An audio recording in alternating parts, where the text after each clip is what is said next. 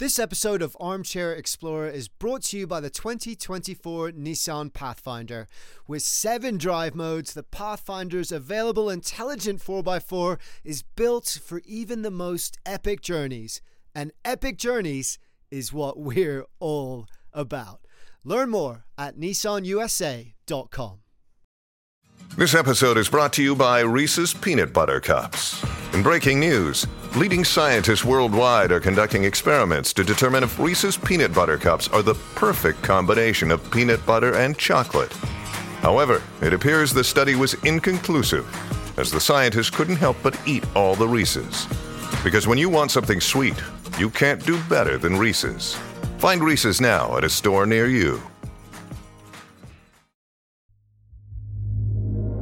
How the heck do I choose where to go when everywhere is so rich and interesting? And given that enormous conundrum of trying to choose where to go, maybe the simplest thing to do is just explore where I am right now, right this very minute, and to allow myself to be filled with awe and astonishment and wonder at all this right now.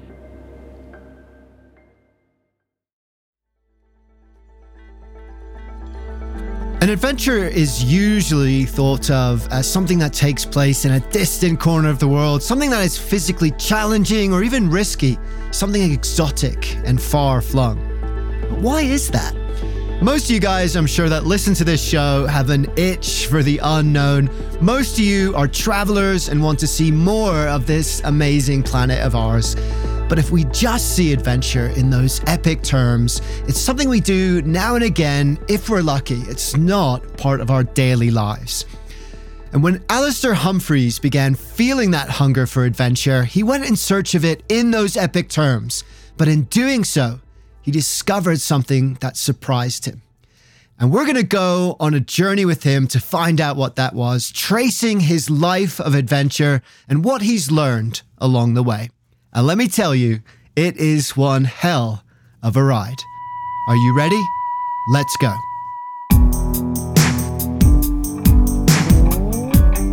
Alistair Humphreys is a legend in the world of adventure and a personal hero of mine. I love the spirit in which he travels and the way that he inspires all of us to get out there and live our lives to the full. You're going to love hanging out with him. He's written numerous books, from travel writing and adventure philosophy to kids' books and more. In fact, he's written books about all the adventures you're going to hear about today. So go and check out his website if you like what you hear, Alastair Humphreys dot com, or follow him on Instagram at Alistair Humphreys. I'll link to those in the show notes as well. But I particularly want to shout out his new book today. It's called Local, and in many ways, it's the culmination of his thinking over two decades of travel. And it's inspiring and surprising in equal measure. I won't spoil it because we're going to hear more about it at the end, but do check that out. You can order from his website or wherever you get your books. And if you're interested in different approaches to adventure and a life well-traveled and well-lived, check out our Rolf Potts episode. He's the author of Vagabonding and another absolute legend. But first, welcome to Armchair Explorer, where the world's greatest adventurers tell their best stories from the road. My name's Aaron Miller. I'm a travel writer and your host. And really quickly, before we get going, if you like this show, please help spread the word. All I ask is that you tell one friend about one episode. It really does make a bigger difference than you'd think. So thank you in advance for everything that you do. And thank you if you've already done it. Don't stop there. Keep spreading the word. Connect with me on socials too, at Armchair Explorer Podcast. I'm always open to hearing about your dream guests, what part of the world you want to explore next, and where you want me to steer this armchair exploring vessel of ours. But for now, let's get on with the show. Our story begins when Alistair is twenty-two years old. He's just graduated university. His friends are off starting their careers, but he is gazing outward, dreaming of adventure. I think I was just trying to dare myself to shake off the comfortable shackles of having a really nice, normal, happy, friendly, safe, uh, life, really, which which I know for billions of people would sound utterly ridiculous, but I think I just wanted to try and dare myself to try and make things a bit more difficult and uncertain for a while in some sort of optimistic gamble that doing so would eventually lead to some sort of happiness or fulfillment or all these sorts of things that send us off exploring around the world. These days, I think I can find a good deal of happiness with a comfortable chair, a good book, and a cup of coffee. But certainly in the days when I was driven to want to go and cycle around the world, I really felt quite strongly that I needed to earn the right to sit in that comfortable chair and drink that cup of coffee and and to sort of earn and appreciate that. And and you do that by putting yourself through some arbitrary, difficult, hard challenges. I suppose it's no different really to why a lot of people might sign up to, say, a, a marathon or something. I mean, running a marathon is a miserable experience. You don't do it because you're enjoying it. You do it because of how you will feel afterwards and the things that you will learn about yourself in the process. And uh, and travel, for me, certainly when I began, was very much about pushing myself t- hard um, to deliberately have a masochistic, ascetic, fairly miserable sort of experience, in the expectations that when I came back, that hot shower and the comfy bed would really feel great and I would actually appreciate them for once rather than taking everything for granted. Alistair cites a book called Candide by Voltaire as part of his inspiration, and there's a quote in there which sums up what he means. "I should like to know which is worse, to be ravished a hundred times by pirates and have a buttock cut off and run the gauntlet of the Bulgarians and be flogged and hanged in an auto-da-fe and be dissected and have to row in a galley. In short, to undergo all the miseries we have each of us suffered, or simply to sit here and do nothing." It's an interesting idea. Well, apart from getting your buttock cut off, if we never set off, if we assume that our comfortable lives are our best lives, we will never know for sure if we are right. Alistair didn't want to live with that uncertainty, so he devised a plan. He was going to go on a bike ride, but not just any old bike ride. Oh no, he wanted to bike around the entire circumference of the globe. It would take Years, years. He planned to start in Europe, travel down through the Middle East, across Asia, and then make it over to North and South America, tracing the length of five of the world's continents. It was a difficult choice, and he had a price to pay. He would have to leave behind a beloved girlfriend of four years, friends, family, every familiar street corner and pub and garden in order to fling himself fully into the unknown. But he had to know which was better, to live a life of adventure but also hardship, or live a life of comfort and never know. "I let go of everything that makes life secure, normal, and conventionally happy," he wrote. "I didn't think I'd find it there." He got on his bike and began to pedal.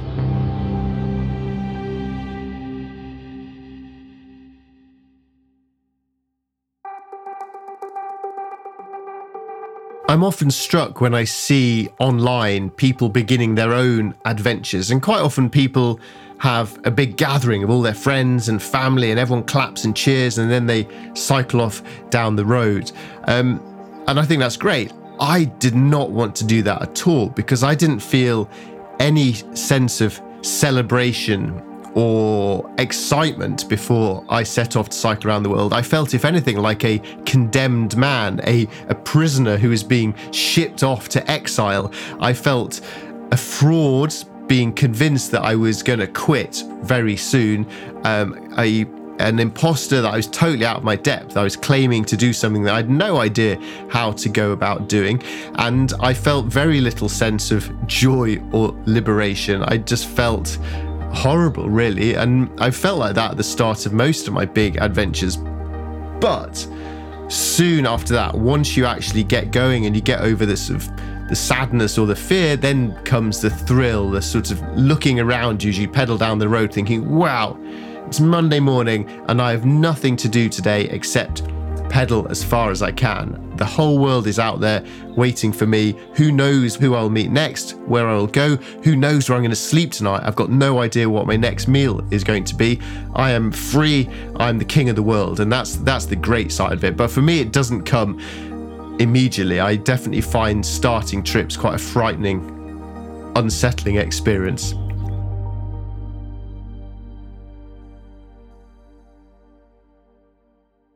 I have crossed my first border, he wrote, from being a person who is dreaming of his big journey to somebody who is on his big journey. I love that, that first border. And maybe the hardest is going from dream to reality. He passed through France and Belgium, sampling chocolate and cappuccinos, passing quiet cornfields on aimless country roads. It was hard and beautiful and everything in between. And then one morning, somebody told him that two planes had crashed into New York's Twin Towers. All of my planning and preparation then went completely out of the window. And when I got to Istanbul, instead of using the Iran and Pakistan visas in my passport, I had to start chasing around embassies to find, try and get a visa for, for Syria, for Lebanon, for, for Sudan, and set off to cycle down to South Africa. I had to buy myself a pair of flip-flops and post home my winter jacket. And I think what was interesting about that entire experience was that if you told me that I had to go cycle down Africa essentially with no planning at all, just literally wing it and make it up, I would not have dared begin do that. But all my planning and preparation that I did back in the U K, it gave me the, the nerve to get out the door and start cycling. And then all of that planning and preparation went out the window, but by then it didn't matter because I was already in motion. I had some momentum, some confidence, and I've realized then that actually cycling around the world is exactly just like cycling for a weekend. You just cycle down the road. When you get tired, you put up your tent.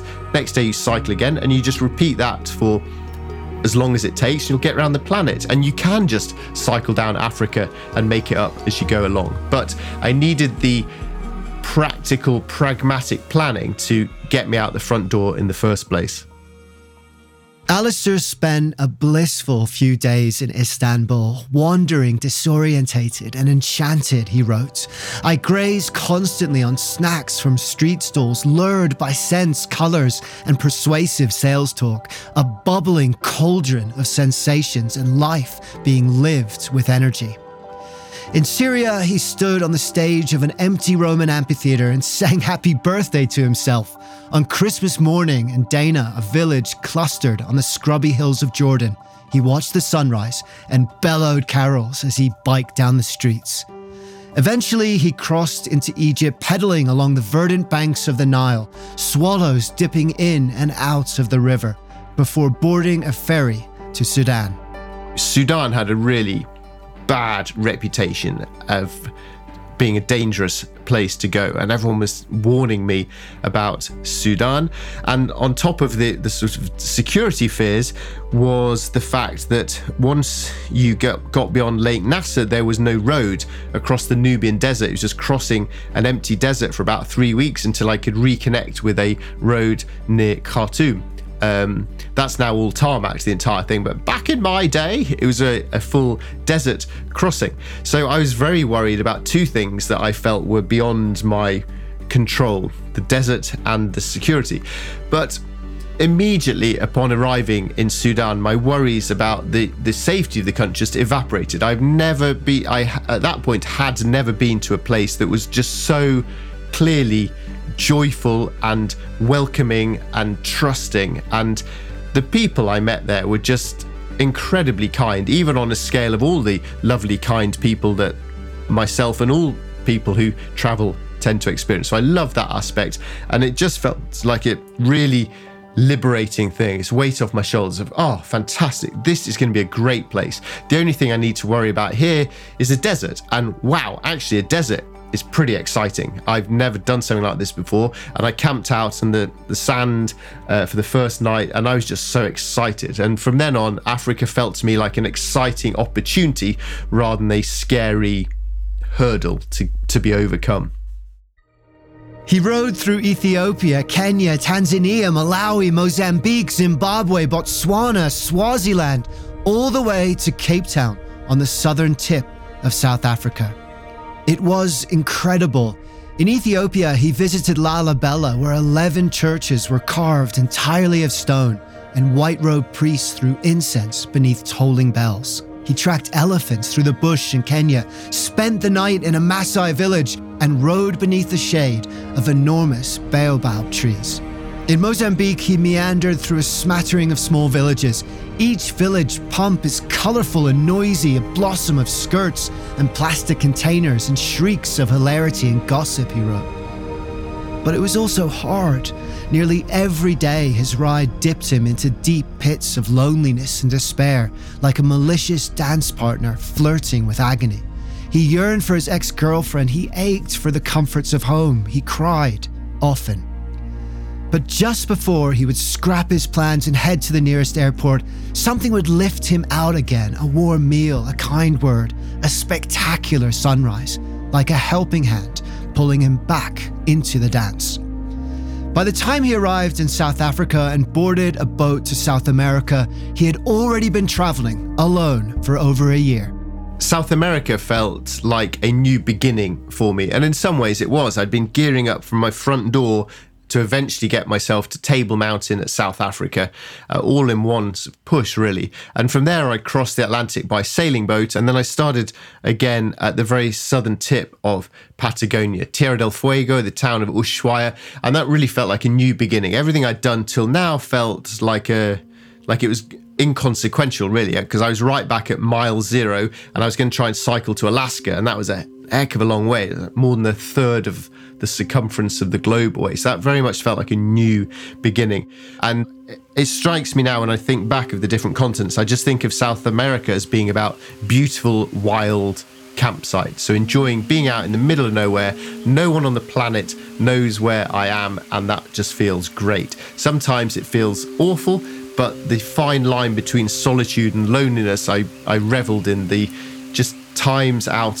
Places like the Salar de Uyuni in Bolivia or the, the Andes Mountains or beautiful greenery of Colombia, just thinking, wow, this is a wonderful, beautiful, natural, wild land to be cycling up for a year or so. But the question remained. His quest had not been answered. If he couldn't find happiness amongst his friends and loved ones in England, and he couldn't find it sipping coffee in the French countryside or standing in the blazing red canyons of the Jordanian desert or on the lush banks of the Nile, where was it hiding? This episode of Armchair Explorer is presented by the twenty twenty-four Nissan Pathfinder. From muddy jungle paths and snowy trails to rolling sand dunes, the twenty twenty-four Nissan Pathfinder has the capability to take you to some of the most epic destinations on Earth. And Pathfinder, that's a pretty cool name, isn't it? Because that's also what this show is all about. Exploring, getting off trail, having adventures, finding your own path, and living life to the fullest. Sound like you? Yep, sounds like me too. Which is why I'm so excited to partner with Nissan. The twenty twenty-four Nissan Pathfinder has seven drive modes, available intelligent four by four. It's got the best towing capacity in its class, up to six thousand pounds. So go ahead and bring all that gear with you and lots more. The twenty twenty-four Nissan Pathfinder, a vehicle built for adventures everywhere. So thanks again to Nissan for sponsoring this episode and for the reminder to chase bigger, better, more exciting adventures and enjoy the ride along the way. Learn more at nissan u s a dot com. He bicycled naked over the crystallized white salt flats of Bolivia, camped in the deserts of Arizona, danced in the plazas and dive bars, went weeks at a time without showering, and slowly made his way along the Pacific coastline of the Americas until he finally boarded a boat in Alaska and crossed the Pacific into Russia. Riding through Siberia in the wintertime was physically really grueling. Temperatures down to minus forty degrees, literally on the other side of the planet from my home, freezing cold, sleeping in a tent is pretty grinding and brutal. And so the kindness of people then was amplified a lot. And although Siberia is huge and empty, there's small villages dotted along the way. And so my memories now of Siberia are a mixture of these empty, ridiculously cold nights in the middle of nowhere, alternating with times when I get to a little village and be showered with the most kindness I'd encountered since I cycled through the Middle East. And in light of the, the, the news that we always see on T V, it really strikes me regularly that the two parts of the world where I felt the most welcomed as a stranger and outsider were in the Middle East and in Russia. Uh, two parts of the world that are often in the news for, for less cheerful reasons these days.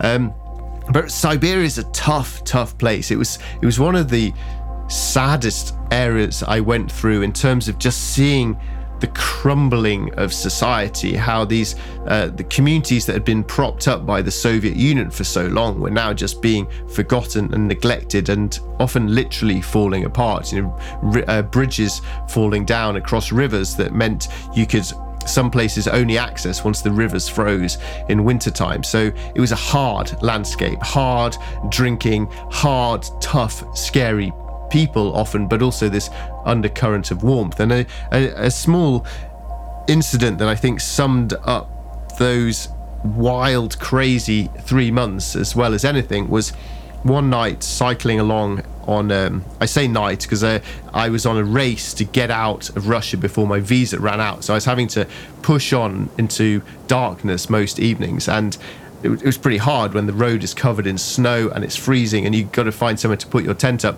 And a car passed and it stopped. And that was a very common occurrence. People would usually stop and they'd chat like, "What on earth are you doing, you crazy guy on your bicycle in the middle of winter?"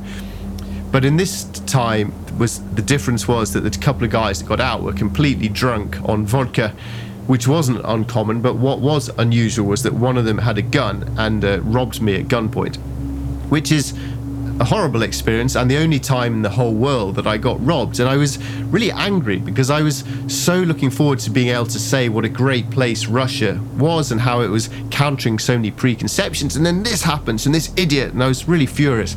So I gave him my sort of decoy wallet with a bit of cash in, but at the same time I was lost. I didn't really know where I was. So once he'd nicked my wallet, I then asked for help. And so he then kindly, we got out my map, and he was very kind and helpful, giving me directions and helping me navigate. Uh, and then off he went. So with, and that really summed up to me Russia. There's this sort of slight air of craziness, but in a good-hearted, warm person at the depth of it all as well. It has been a warm, welcome discovery that I can find something in common with almost everyone in the world, he wrote. I have come to realize that every extraordinary place is nothing more than somebody else's normality. It is just exciting to see normality through fresh eyes. And that is why, as I imagine the end of my ride and my return to Yorkshire, I still feel that there really is no place like home. And indeed, four years and over forty-five thousand miles later, he finished his journey.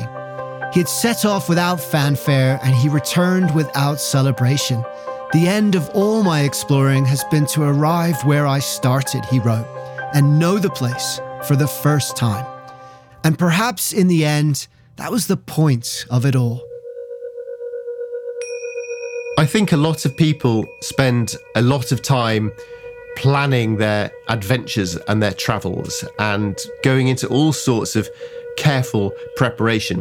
But nobody pays much attention to what happens after the journey. And I now know lots of people who've been on all sorts of big and crazy journeys and expeditions. And without failure, without exception, I think all of us struggle to come home.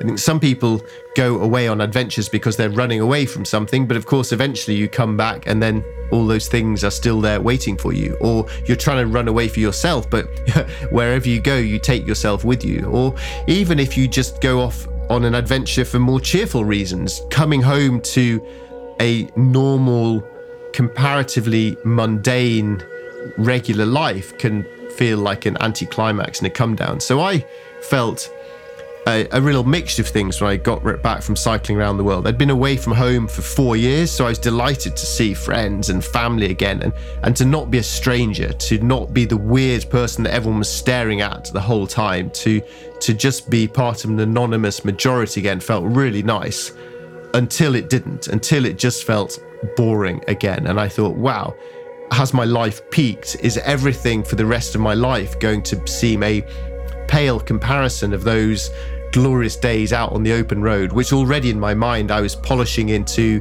memories far more vivid and exciting than the often quite boring or frustration, frustrating realities of travel. So I found coming home really hard. And to be honest, I'm not sure I've ever quite um, managed to just live a normal, happy life, because a lot of what I do is measured in comparison to those days cycling around the world. I sometimes feel that if I wanted an interesting life, then I was right to go chasing adventures. But if I wanted a happy life, then maybe I should have just got a normal job and gone on some small adventures in my uh, breaks from work. His four years traveling the world had answered some questions, but it left him with more, and it didn't satiate his need for adventure. Perhaps we can't have an all. Perhaps in answer to Candide's question, neither is worse and neither is better. They are just two sides of the same coin, both with value, but never on the same side. But try as he might, the life of interest and adventure pulled at his heartstrings the hardest. After cycling around the world, I then started chasing other sorts of big adventures. Um, I wanted to go to different parts of the world and travel in different ways and travel by myself and with different people. So I wanted all sorts of a real range of journeys. So I walked across southern India and rode across the Atlantic Ocean and uh, across the empty quarter deserts. So quite big traditional sort of expeditions, chasing this notion of an adventurous life.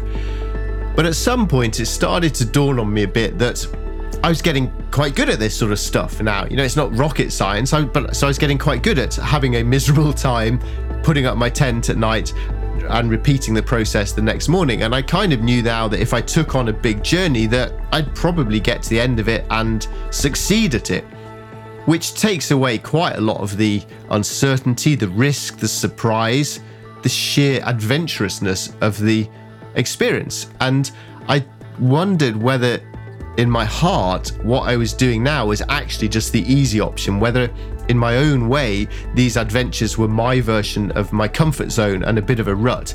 And therefore I, I tried to dare myself to think a bit differently about what adventure meant to me.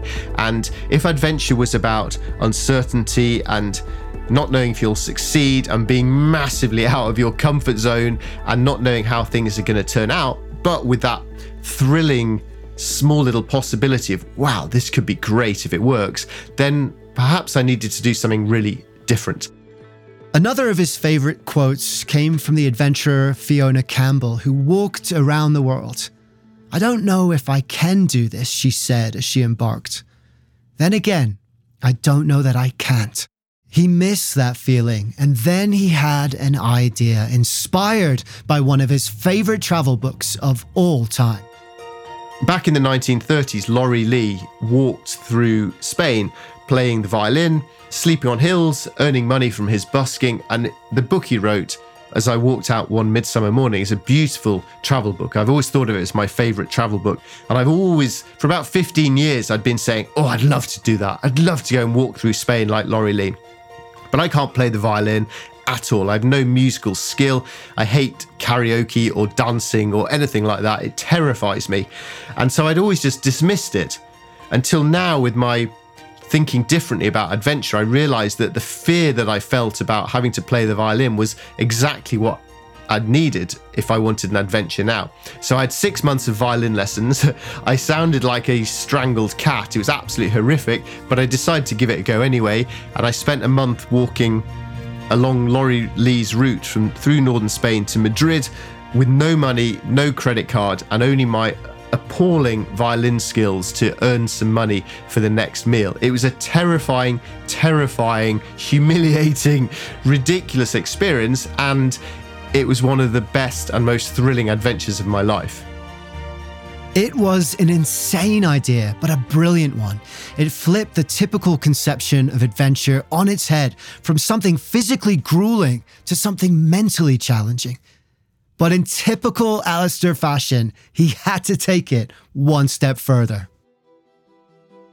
It was absolutely critical in my mind that if I was going to do Laurie Lee's walk through Spain, I needed to go with the violin and no money, no safety net.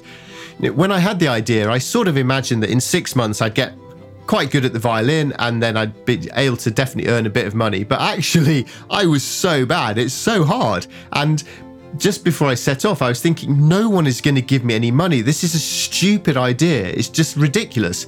So therefore, what I need to do is take some, take my credit card with me, and I'll play the violin and do all that sort of stuff, but I'll take my credit card.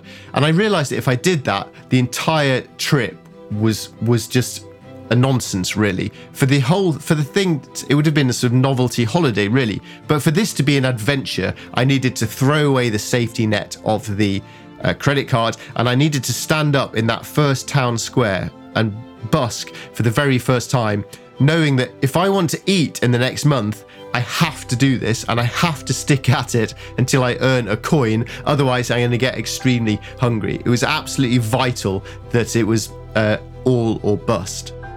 So beat up, violin in hand, one backpack and no credit card, he arrived in northern Spain in the very same place where Laurie Lee had begun his journey.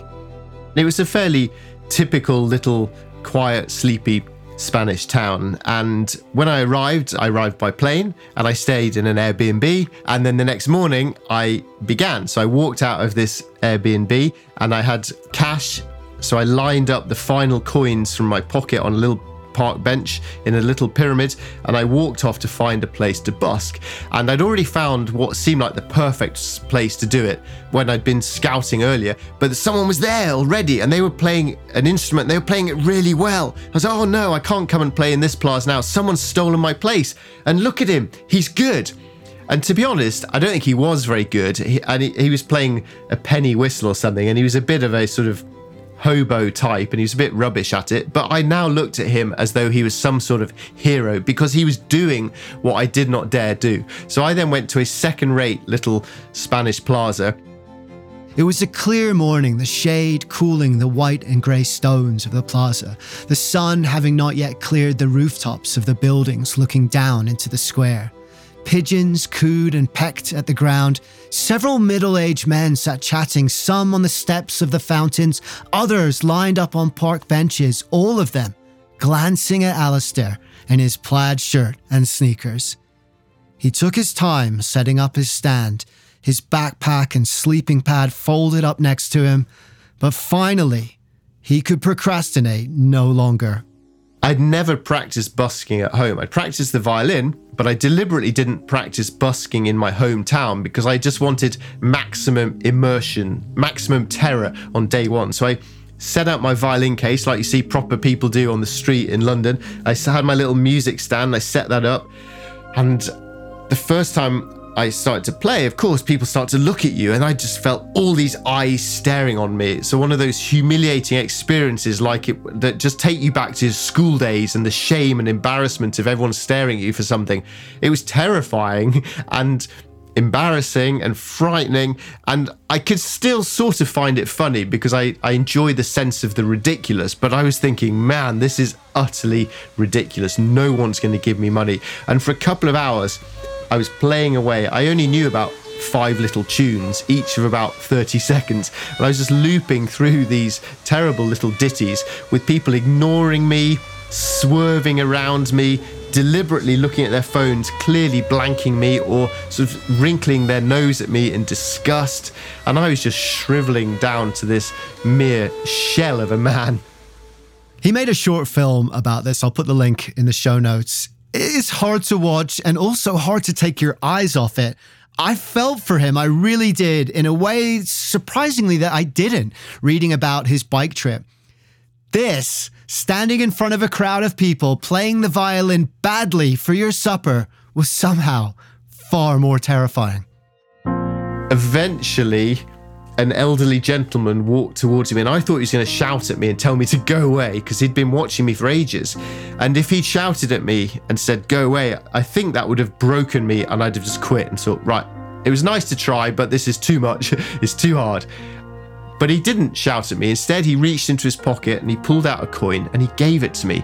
And this is one of those just pivotal moments in a journey, because if you've earned one coin, you can earn more coins. You know, after that one coin, the rest is easy. And it was one of the most thrilling and exciting and rewarding moments of my life. And if I hadn't been so desperate to spend that coin on a loaf of bread, I would love to have kept it as a sort of lucky talisman, because it was a really, really big moment. And that man, he just gave me a small little coin and went on his day. He has no idea what an impact that small act of kindness had. It was wonderful. That old man would never know the true value of the coin he dropped into that violin case. It kept him going. It spurred him on. Without it, he certainly wouldn't have eaten that night, and he might have packed it all in. But as he pocketed his hard-won coin, the words of Fiona Campbell again echoed in his mind. I'm not sure I can do this, but I'm not sure that I can't. So it took me a month to walk the five hundred miles through the mountainous route to Madrid. And what I could have done was, on that first day when that man gave me a coin, because obviously I then had a bit of confidence, I could have kept playing for the whole day. And maybe I'd have earned ten euros. And with ten euros, I could have gone and bought enough rice to last me for the entire month, and I could have just walked to Madrid.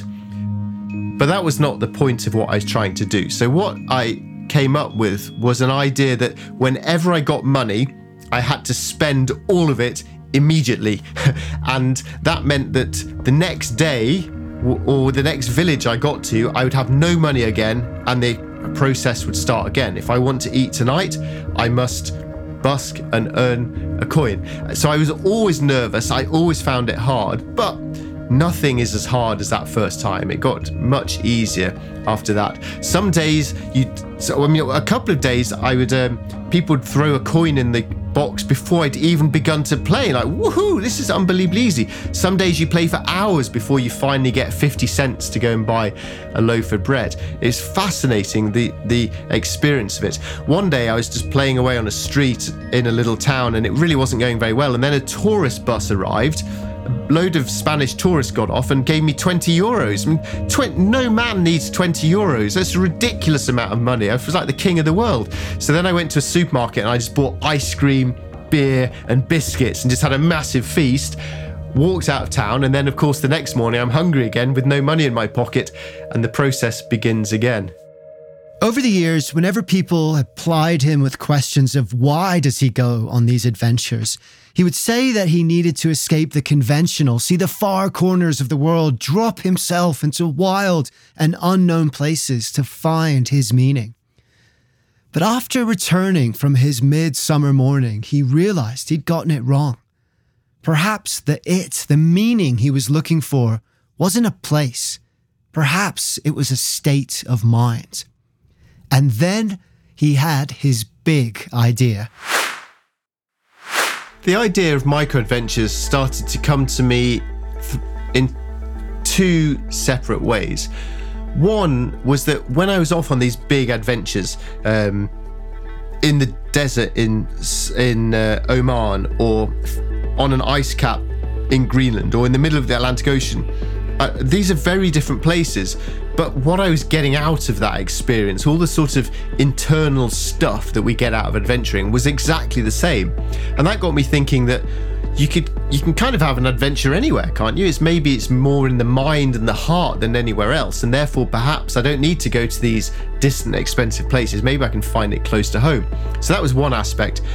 The second aspect was that by now I was Uh, getting to the point where I was making a living out of adventure uh, through writing books and giving talks, and therefore that showed me that there's an audience of people out there who really like the idea of adventures. But not many of these people are actually having adventures themselves. Why not? Well, real life, of course. Most people uh, have got jobs and mortgages and commitments and a cat to feed and all this sort of real life stuff. So I started to wonder whether there was a way to get all the good things that I enjoyed about adventure, and presumably all these people who came to my talks enjoyed about adventure, and package it in a way that was short and simple and local and affordable, so that we can do this sort of stuff at the weekends or after work.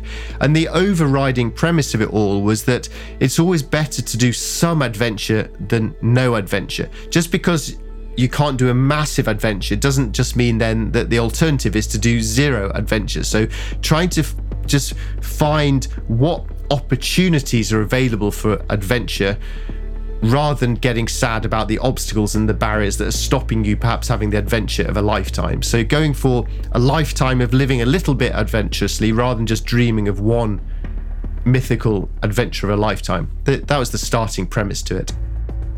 Over the years, Alistair had heard people describe themselves as normal and him as the adventurer. I'm not, though, he'd say. I'm just a person too. So he flipped the script. We're all just normal people in our own ways, but we can all be adventurers. And the steps we take to do that don't need to be large. They just need to be taken. The idea took off like wildfire. Local micro-adventure groups began to pop up around the world. With each new interview, article, podcast episode, he was reaching a broader and broader audience.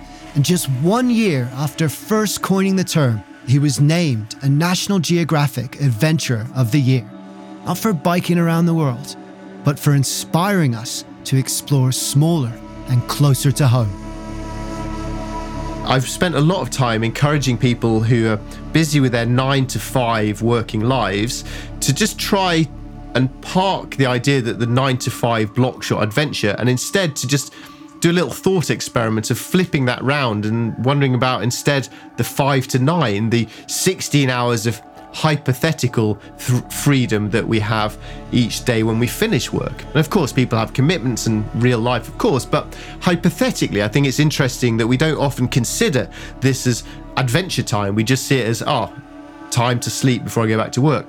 So I've spent a lot of time trying to encourage people to look for five to nine micro adventures. When you finish work one evening, head out of your town, wherever you live, you're never more than, say, an hour from nice countryside, and go sleep on a hill for the night, sleep under the stars, wake up in the morning, come back down the hill, have a quick swim in a river, and then head back to work for nine o'clock. And loads of people have been doing that. It's simple, it's easy, it's great.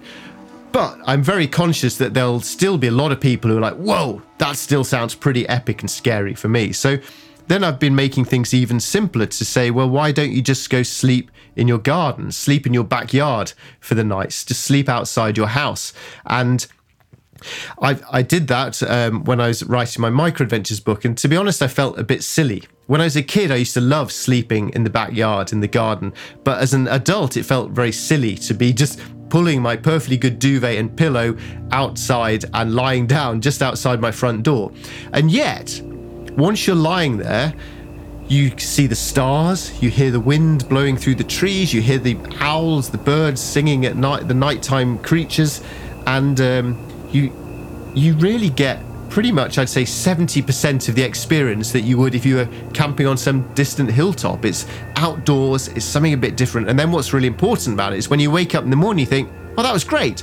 And it actually wasn't that hard, and it wasn't that scary, and I wasn't scared of ghosts, so maybe next week I can go try sleeping on the local hill. So making things so unbelievably small that you personally feel comfortable to do it, and then starting to build up some confidence and momentum from that. I think that's the key towards getting going on adventures. Alistair quickly began embarking on his own micro-adventures. One week, he floated down a river in Wales on old tractor tire tubes. He cooked dinner in the woods. He built a log raft from scratch. He went on sunrise hikes. He went swimming in rivers. But most importantly, he began to shift his perspective, and in doing so, help others to shift theirs. Yes, a nine to five job means eight hours of the day are always booked, but the other sixteen are wide open, and it doesn't matter where you are. For quite a long time, I would just go and do talks all over the world. I really enjoyed doing that, but it quite often meant I'd arrive in some place, do a talk and then come home again. And and it seemed a shame to me that I'd miss out on all this adventure potential. Um, quite often I'd be speaking at some sort of business conference and they'd very kindly put me up in a hotel, and at first I'm like, woohoo, free hotel, amazing, and I'd steal all the shampoo, woohoo. But eventually you realise that all of these hotels are exactly the same everywhere in the world, and actually a bit boring. And I realised that what I was doing here was making the mistake of not looking for the opportunities of adventure. So what I've started to try to do it now is whenever I have a talk somewhere that I haven't been before, I try and find a way to just get out and sleep on a hill for a night. It's mad. No one does that. No one gives a talk in a city and camps. But one of his most memorable micro-adventures of all time happened during one of those trips. I was doing a talk near uh, Austin in Texas. I'd never been there. Never been to Texas, so I was quite excited. Uh, so I arrived in the aeroplane and I got into the hire car, which I was going to use to drive to the event. But rather than just going to stay in some sort of boring hotel and stealing yet more shampoo, I decided that I would just go and have a micro-adventure. I'd find somewhere wild to sleep for the night. So over, and this might sound like quite a scary idea to people who haven't done it before, but remember I spent four years just having to find somewhere to sleep every night. And once you get good at finding places to sleep, you realize that you can pretty much sleep anywhere on the planet. As long as someone hasn't seen you disappear off behind those trees, you're entirely safe. No one knows you're there. And suddenly the darkness becomes your friend and the world is just full of wild camping spots. I love it. I'm really good at it now. It's one of my few skills. So what I would do is I'd drive down the motorway till it was getting towards, say, sunset time, and then I'd just pull off and I'd just follow my nose down random little country roads until eventually I found a bridge going over a river. I always like bridges going over rivers because they're a great chance to look out the window and look down. Is there a wild swimming spot here?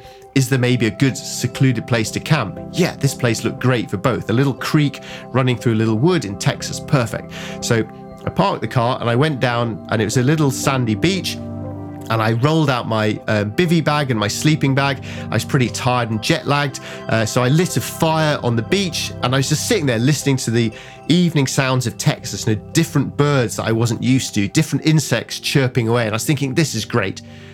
And no one knows I'm here, so I'm very safe. And then gradually I start to hear country music, quietly at first and gradually getting louder. And then paddling down the river towards me comes this canoe. And on there are three or four young lads, so guys in their early twenties, country sort of guys. They've been drinking beer and fishing, having a good old time and clearly enjoying themselves. But to be honest, when I saw them, I was like, ah, I didn't really want anyone to know I'm here. And they're like, hey, what are you doing here? And I'm like, oh, hello, I'm from England and I've just got off the aeroplane and I'm now sleeping by this river. And they clearly thought this was the strangest thing they'd ever heard. So they started chatting to me and I thought, right, I'll have a friendly chat with them and then hopefully they'll go away and leave me uh, so I can go to sleep. But they were like, wow, you're amazing. You're from England. We're going to go and get a McDonald's and get some whiskey and come back. So they went off and got a McDonald's and some whiskey and came back. And it was fascinating. They were three young guys and they were all about to uh, join the U S Army, and they were nervous about getting shipped off to places like Afghanistan, Middle East, Europe. They'd never been anywhere in the world before, and they were just asking me questions about all these places in the world. And we had a fantastic evening just sitting by this fire, and then in the, and then they went home and I slept by the fire and woke up at dawn and I drove off to some anonymous sort of conference centre smelling like smoke, but having had a fantastic travel experience just by choosing to try and look for the opportunities that you can find adventure in lots of places. It was brilliant. As micro-adventures go, that's a pretty extreme example. Not everyone would feel safe doing that, but it's indicative of the spirit of it. You can go on a micro-adventure anywhere, at any time, and you don't need to go far. I realised that over lots of years, I'd got to know, I don't know, Uzbekistan or Bolivia or places like this. And yet I didn't really know some town five miles down the road from where I lived that I'd never been to before. So I wondered whether I could find some interesting places close to home. And I've quite a negative attitude towards where I live, which is a fairly boring suburban landscape just outside a big city. And that's not a very useful approach to have to life. So I wondered then whether I could address that by getting to know where I live a bit more deeply. And then the other thing that I was trying to mull over was, how can I find a way to try and help more people have more outdoor experiences more often wherever they happen to live? So all these ideas were whirring around my head, and I decided to try and challenge myself to spending a whole year just exploring the single map that I live on. All of Britain is divided up into Ordnance Survey maps, and they cover about twenty kilometers by twenty kilometers, so about twelve miles by twelve miles, and their maps divided up into individual grid squares, little blue one kilometer grid squares. So I decided to see whether I could spend a whole year only on this one map that I live on. And what I would do to get to know it is I would go out each week and I would explore just one isolated kilometer grid square in as much depth as I possibly could. The first week of exploring my map, when I thought that this was maybe a really terrible idea and that I should give up on it, I decided to go and explore what looked to be the most boring grid square on my map. So I looked carefully at my map and I found a place that had nothing on it. There were no roads, no contour lines, so no big hills, there were no rivers, there were no interesting looking woodlands or footpaths. It just looked like an empty bit of nothing. So I went there and started to just try to pay attention to every single thing that I saw. And once I started to do that, then I, once you see one little thing, you then notice there are lots more little things and more little things and more little things. And I came away from that just realizing that there was so much to see, even in a supposedly empty grid square. The more I started to pay attention, the more I realized was out there and available. And the closer I looked at something small, the bigger and bigger the map became. And it turned into a fascinating year of opening my eyes to nature. It woke me up to the massive problems we have in the U K and the world of loss of wildlife, loss of wild places, and enthused me to try and commit to helping the natural world. Once you start to know the name of something and you get more of a connection to it, you start to care about it, you start to get a bit more interested in it. And that then got me thinking of just the sheer scale of nature and wildlife that was even on this anonymous little grid square, let alone across the rest of my country or continent or world, which then got me mulling over the fact that, oh wow, look, up there I can see the, the sun, and that's the solar system. And then I realized that, uh, that well, there's thousands and thousands of solar systems and galaxies. And before I knew it, I'd just blown my mind with the realization that I'm in a lucky position whereby I can go pretty much anywhere on the planet and explore and have adventures. But how the heck do I choose where to go when everywhere is so rich and interesting? And given that enormous conundrum of trying to choose where to go, maybe the simplest thing to do is just explore where I am right now, right this very minute, and to allow myself to be filled with awe and astonishment and wonder at all this right now. And there's more within this one little square mile than I can ever begin to take in. So why on earth do I need to go disappearing off to different continents? Perhaps it's enough to just pay attention and be astonished and find that wherever you happen to be. We think of pursuing adventure as an escalation of experiences, but maybe it should be a distillation. Even if it's just sleeping in your own backyard, braving a chilly evening, wild swimming, foraging for your dinner, even just daring to step outside the bounds of your routines. Perhaps this was the realization he'd been looking for all along. This is how we can have the thrill of adventure and the contentment of home at the same time. He didn't need to go bigger and further. He needed to go smaller and closer to home. When I was doing my really big expeditions. I loved that they were in beautiful, wild, natural places. But those natural landscapes were very much like a green screen to my own experiences. I was having a fantastic time in this beautiful place, but I didn't really give much thought to that place. This year, by scheduling that within the busyness of my normal daily life, I was going to commit to going out once a week to somewhere really close to where I live, and I was going to explore it. That made me connect to the land far more deeply than cycling across a continent ever did. And I think having that regularity of time outdoors was really helpful, because from that you come to notice the seasons changing, and you start to notice your place within the seasons and within the year, and and then grow a connection from that.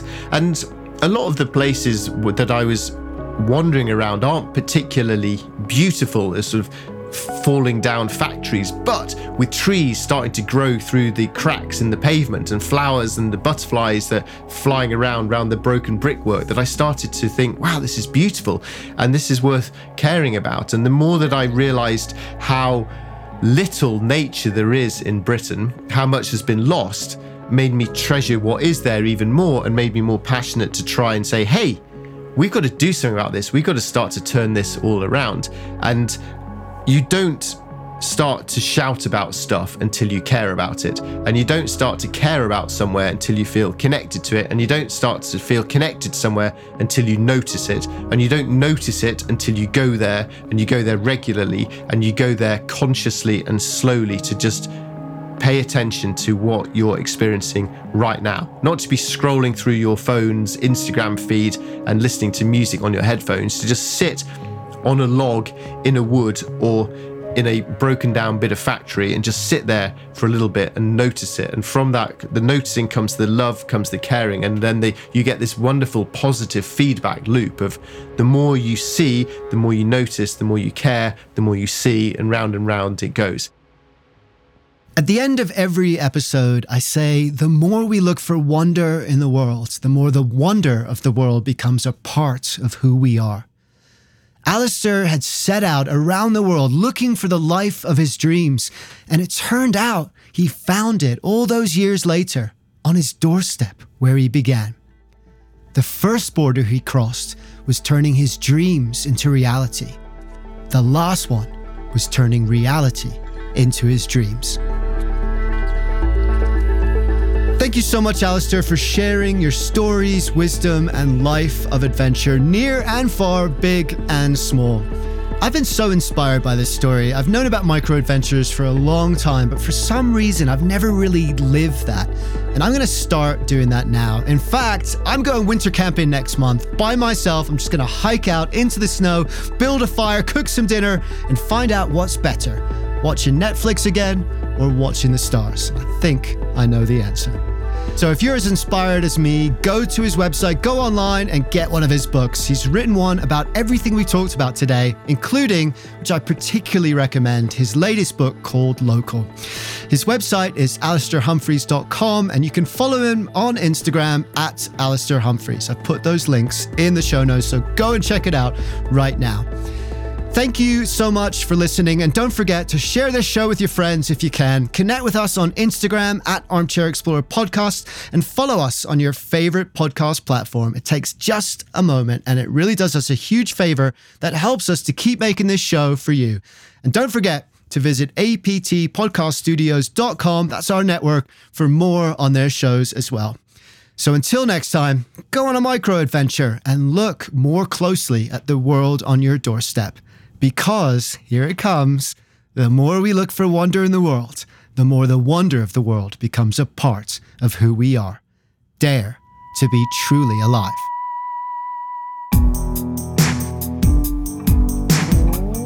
This episode was produced by Armchair Productions. Find our other shows at armchair dash productions dot com. Armchair Explorer is a part of A P T Podcast Studios. Jenny Allison wrote and produced the show along with me, and Charles Tyree did the audio editing and sound design. Our theme music was written by the artist Sweet Chap. I'm Aaron Miller. Thanks for listening. I'll see you next time.